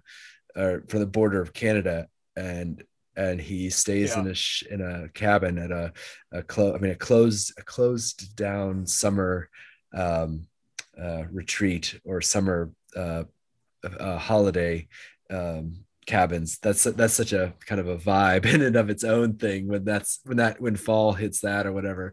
And so he's up there yeah. and it just has this amazing relationship with this guy and uh, the guy's so nice to him and oh it's just it's a, a shattering um, shattering passage and and and that, that Yeah. i guess the, the rest of the book is is really good too so i i hate to uh to feel like i'm praising that it's just that that rise for me personally rose to such a level um but yeah uh okay so then Yeah. next we have That's cool. um That's a cool. big a big one uh destiny disrupted it's gonna take on basically uh, the entire history of the world from the muslim perspective or from the islamic perspective um and uh yeah so this I, I thought this is this is interesting because i listened to your um uh episode of uh the genghis khan and the making of the western world which is one of my was like one of my all-time favorite books Mhm. and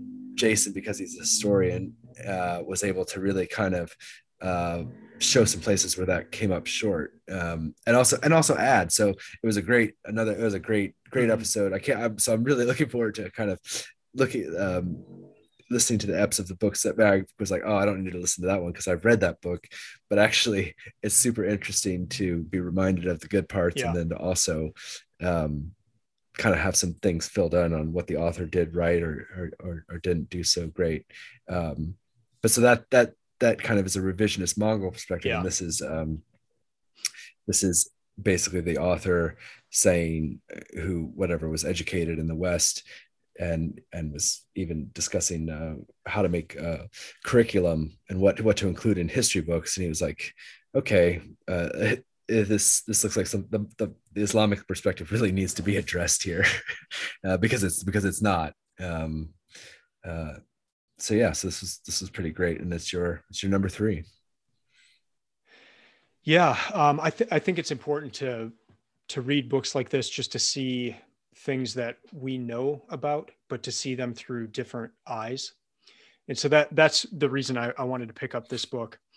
Um, and it kind of part of it started with uh, with War and Peace. Like I, I always wanted to read War and Peace, and it was on my 2018 list. And um, th- they're talking about the Napoleonic Wars, but it's from all these different points of view. So one chapter, it's like you you're kind of in in Napoleon's area, like you're in his head in a way, and kind of looking at the battle from that way. But then you're looking at it from a, a Russian soldier, and then you're looking at it from a Russian general, and so like you're seeing this war from a lot of different ways. And I've always known it as the Napoleonic Wars, but that's not what it's called in Russia. And so, like, what what what about viewing? That's that was, it, uh, that was one thing that really stuck out to me in War and Peace is just kind of viewing that particular war from a Russian side of of view. Um, so what what what are we missing? I mean, I, I had a very poor historical education growing up, and it, it would I learned about World War II and like you know even barely barely I never learned about China and Maoist China and him killing 60 million of his own people. Like there are just so many blind spots in my in my education on that. And so and then anything I would have had would have been through one prism of being U- very US based. And so to read a book like this just to see history I mean the, the subtitle history of the world through Islamic eyes just helps you see things that we know happened, but to see it how it would be viewed from a different side of history. And it just kind of helps you see, like, oh, okay, maybe that's why they respond this way when something like this happens. Or, um, yeah, just uh, just looking at it in, in a different way is, is very helpful. So that's why um, I think that's a, a hidden gem book. Yeah, and I, I would say it kind of it kind of for me personally got off to a little bit of a slow start. Um, or first is first is super interesting because it's talking because I I'd always kind of knew kind of okay this is kind of where the Sunnis come this is kind of where the Shias come from. Uh, so it start is it's I think it starts off it was pretty interesting for me get, talking about Muhammad, how that all happened. Okay, now Muhammad dies. Now what do we do? Okay, that that was interesting. And then it kind of goes through a little bit, little bit of a lull, but then basically, so but then even from my own perspective, it's like okay, but then the Crusades hit and things get pretty interesting again. Um, Yeah. and just talking about like how how they uh you know they didn't really recognize it as a threat because they were just like okay we're this this is the world this is the, the entire world and we have like these little beggars on the edges over here um and they Yeah. and they want to beat up one of our enemies. So like, oh yeah, hey, maybe he took him out. Now to go take out our other is- enemy, not realizing that it was uh, kind of a, a, a that was a Christian Muslim battle as opposed to just a different kingdoms battle. But but yeah, he also yeah. Um, and then it goes into whatever Su- Sufi Islam and stuff. Um, and he makes he makes kind of I don't know. I, I, I almost I almost think he could have like spent a little bit more time on uh the different like um whatever mathematics. I mean, he I, I almost felt like almost thought at different points he was almost a little. He, I don't know. He could have it could have been more of. It's not it's not a puff piece by any stretch of the imagination. It- you know, it just he's very Yeah. he's very matter of fact. He almost seem he doesn't seem doesn't really seem to have uh much of an agenda. And then it comes back to the the, the modern day in the 20th century and and was a good um kind of uh clarifications of you know okay Nasser and Mossadegh and da da da da da, da you know.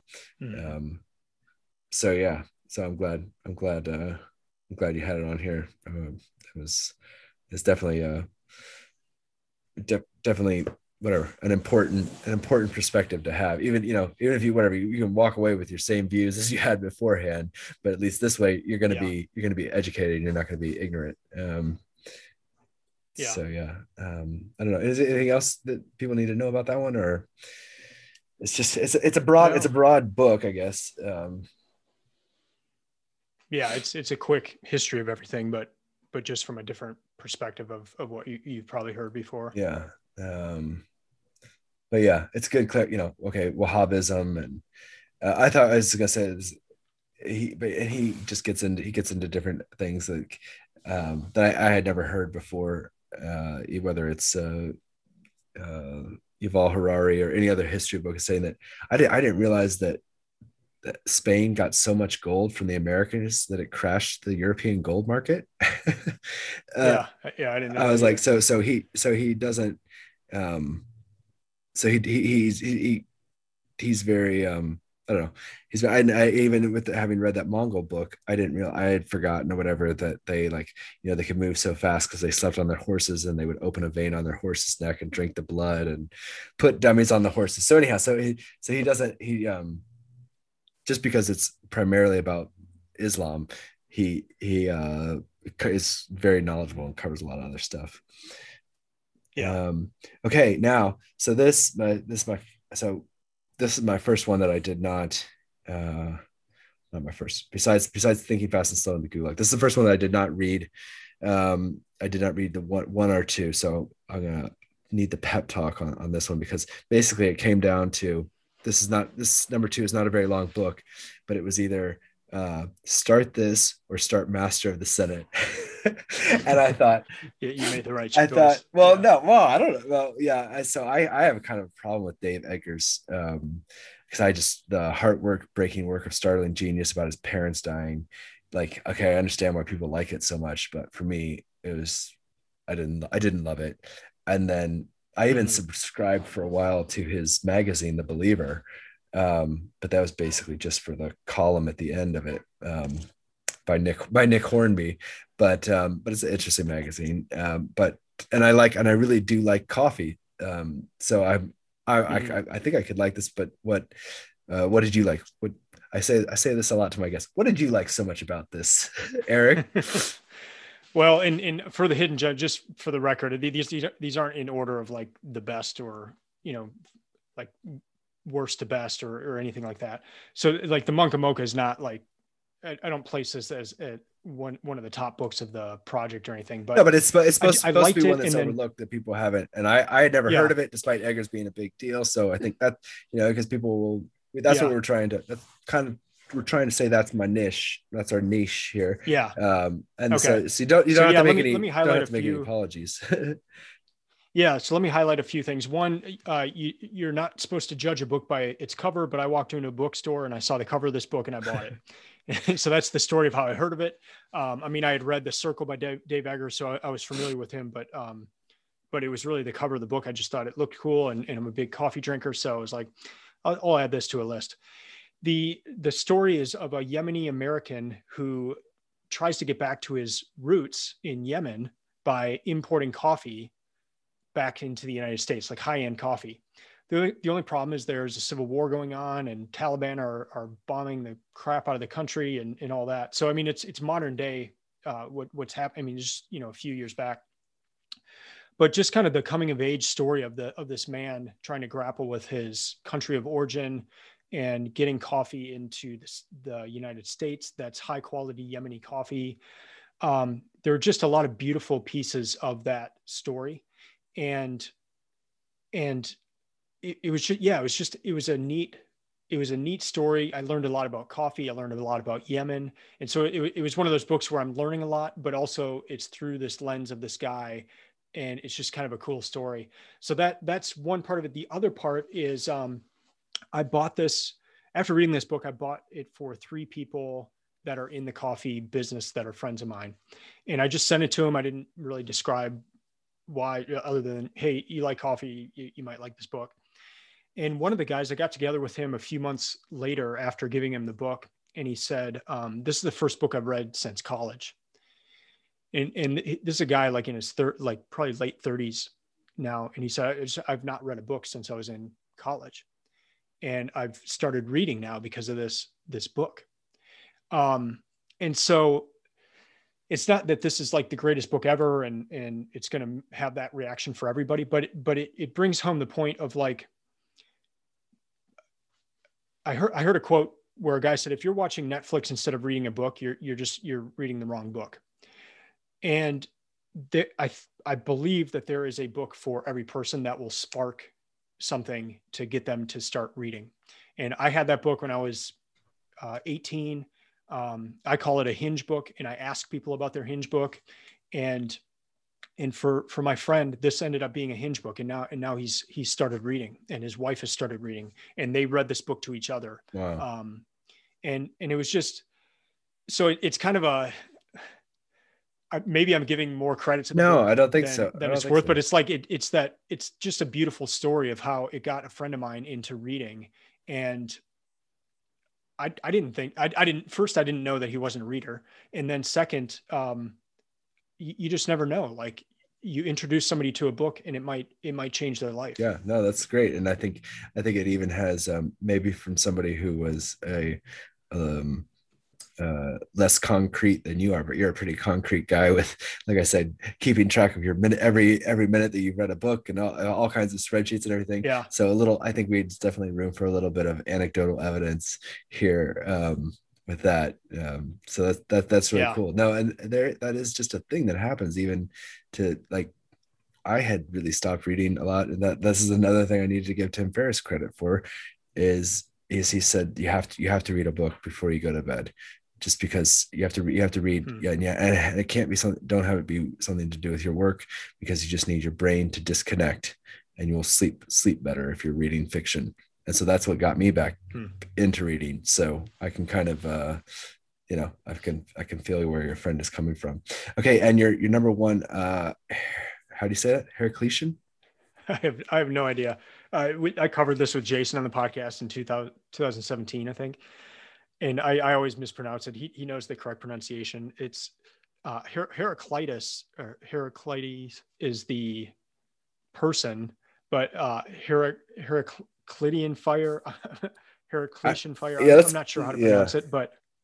I feel like um, I've always um, heard it's by yeah. Erwin Chargaff, and he was he was a science teacher in New York. I, I gosh, it was five years ago when I read this, but it was um it was either Princeton or Columbia, and he uh not Princeton, that's not in New York, but uh so it, maybe it was Columbia, um, but it was just I don't know how best to describe other than to say it was just it was a beautiful book. And he's talking about his story he's t- talking about um, science and teaching science and, and what this is many years ago in the in the 1900s but he's talking about the direction science is going and how he doesn't like that where people used to have more of a broad general um, understanding of science and then how in the university everything was going more towards a, a, a niche in science and like you you are the biologist and you or you are a very specific kind of biologist and like you only knew that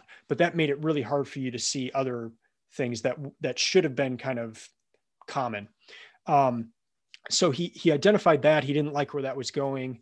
Um, but it's just a story of his life too, moving from Europe to the States.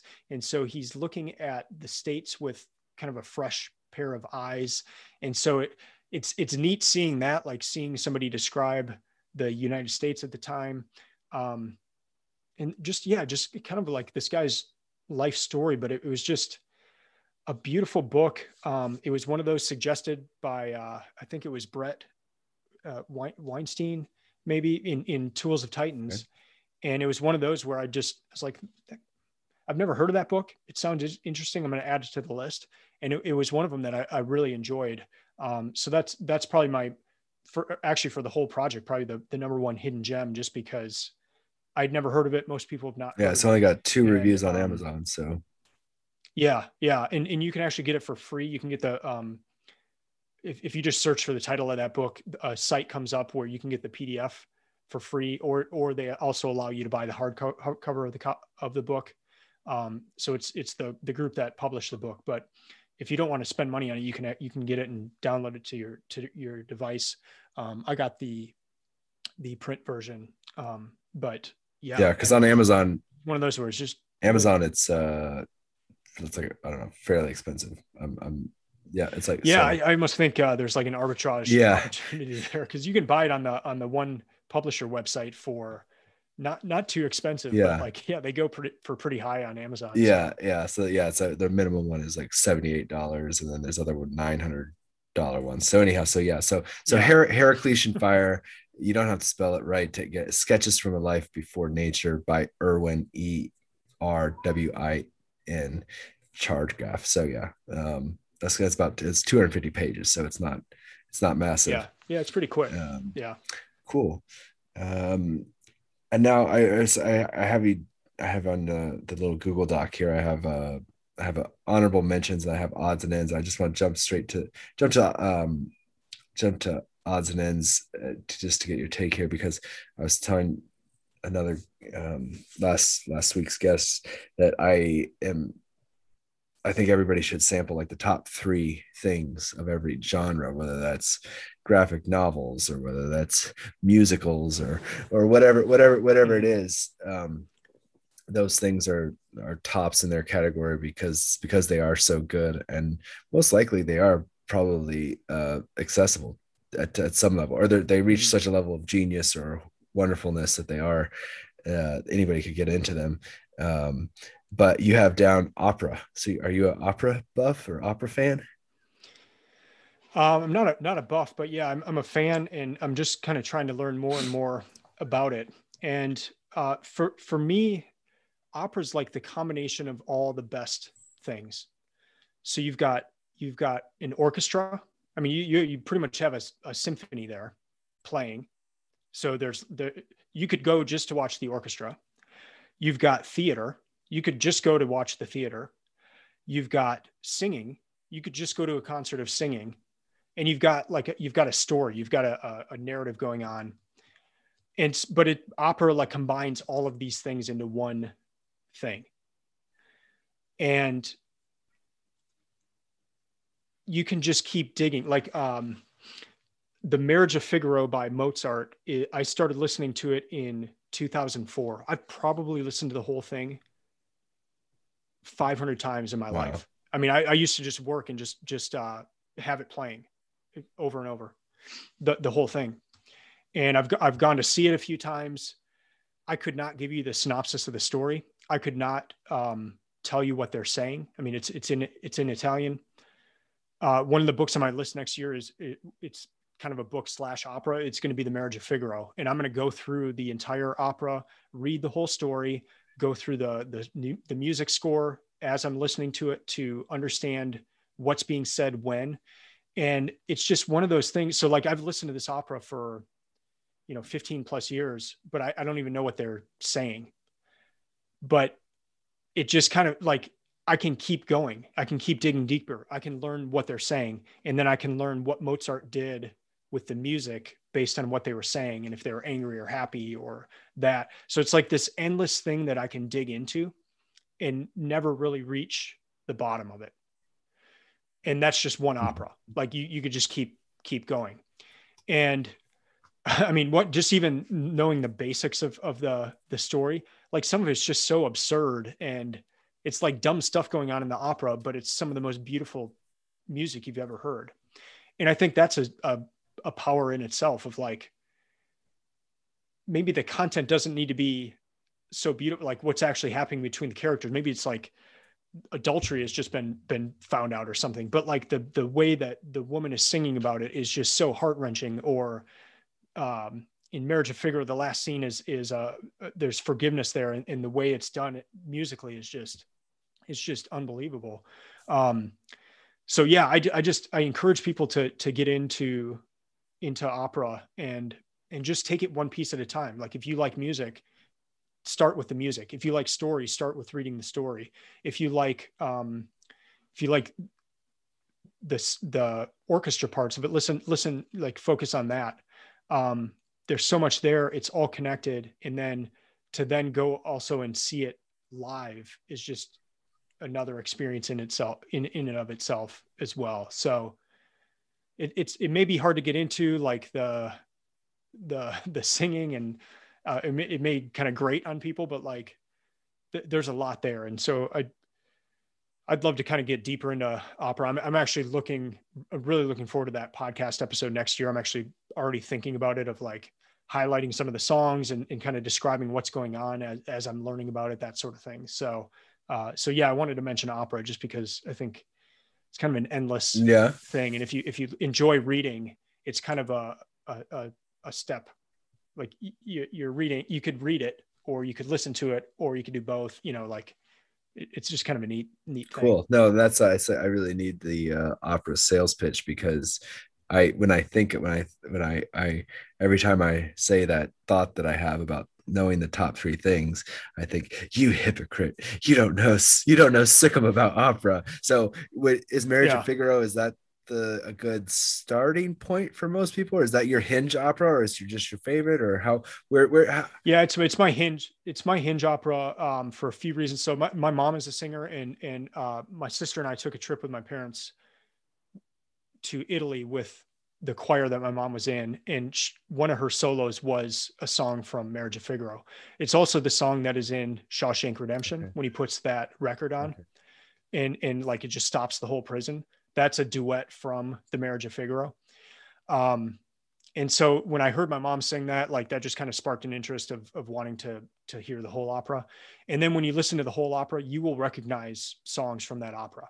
Uh, you've heard them in advertisements. You've heard them, maybe just playing. They're they're so that might be a good place to start, just because there'll be a lot of fami- familiar pieces from that music, and so you'll recognize things kind of throughout. And then even that that's the song that was in Shawshank. You know, a lot of people know that movie, and and um, and we'll, we'll we'll remember that scene. So here's the opera where that came from, and and in the movie they talk.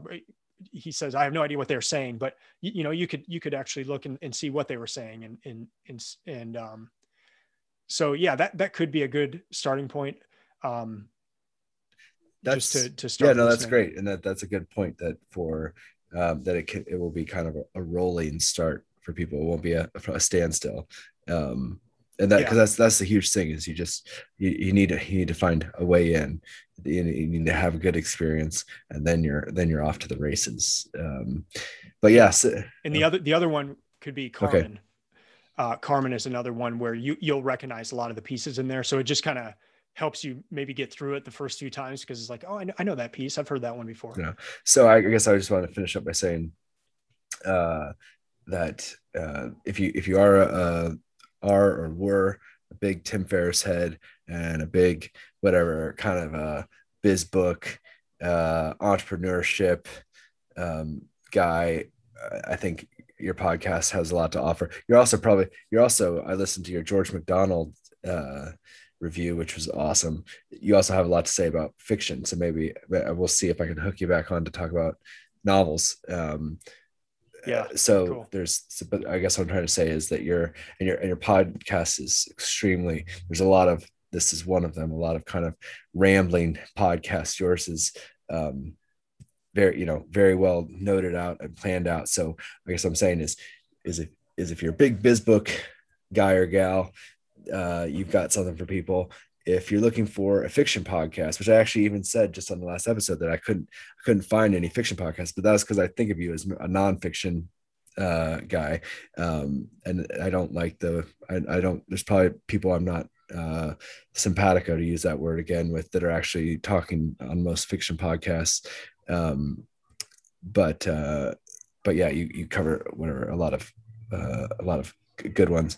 Um, so there's that way in. And then also, if you're a person who does not, who not only does not want to read The Effective Executive by Peter Drucker, but is is like feels targeted or threatened or is breaking out in hives by uh, you know, uh, by whatever your own insecurities and you don't ever want to go near one of these uh, didactic biz books your podcast is a great way to get in and actually get what you need and get out quickly um, and and, and, and Yeah. get hopefully get a lot of the benefit and then start seeing that um, whatever that that flywheel or those uh, positive effects kicking off in your own life um, and, Yeah. and all of the upside and none of the downside so um, so yeah cool. Well thank, thanks a lot eric. I really appreciate it. Um, and I'll, Yeah. I'll put the links to your website which is obviously a it's a top of the line looking website. It explains a lot when you find out that's your that's your business. Um, and yeah so thanks so much for coming on. Yeah. Thanks for having cheers. me. okay. Let's do a soft finish and then just thank you. I appreciate it man. That was really cool. Um, Sing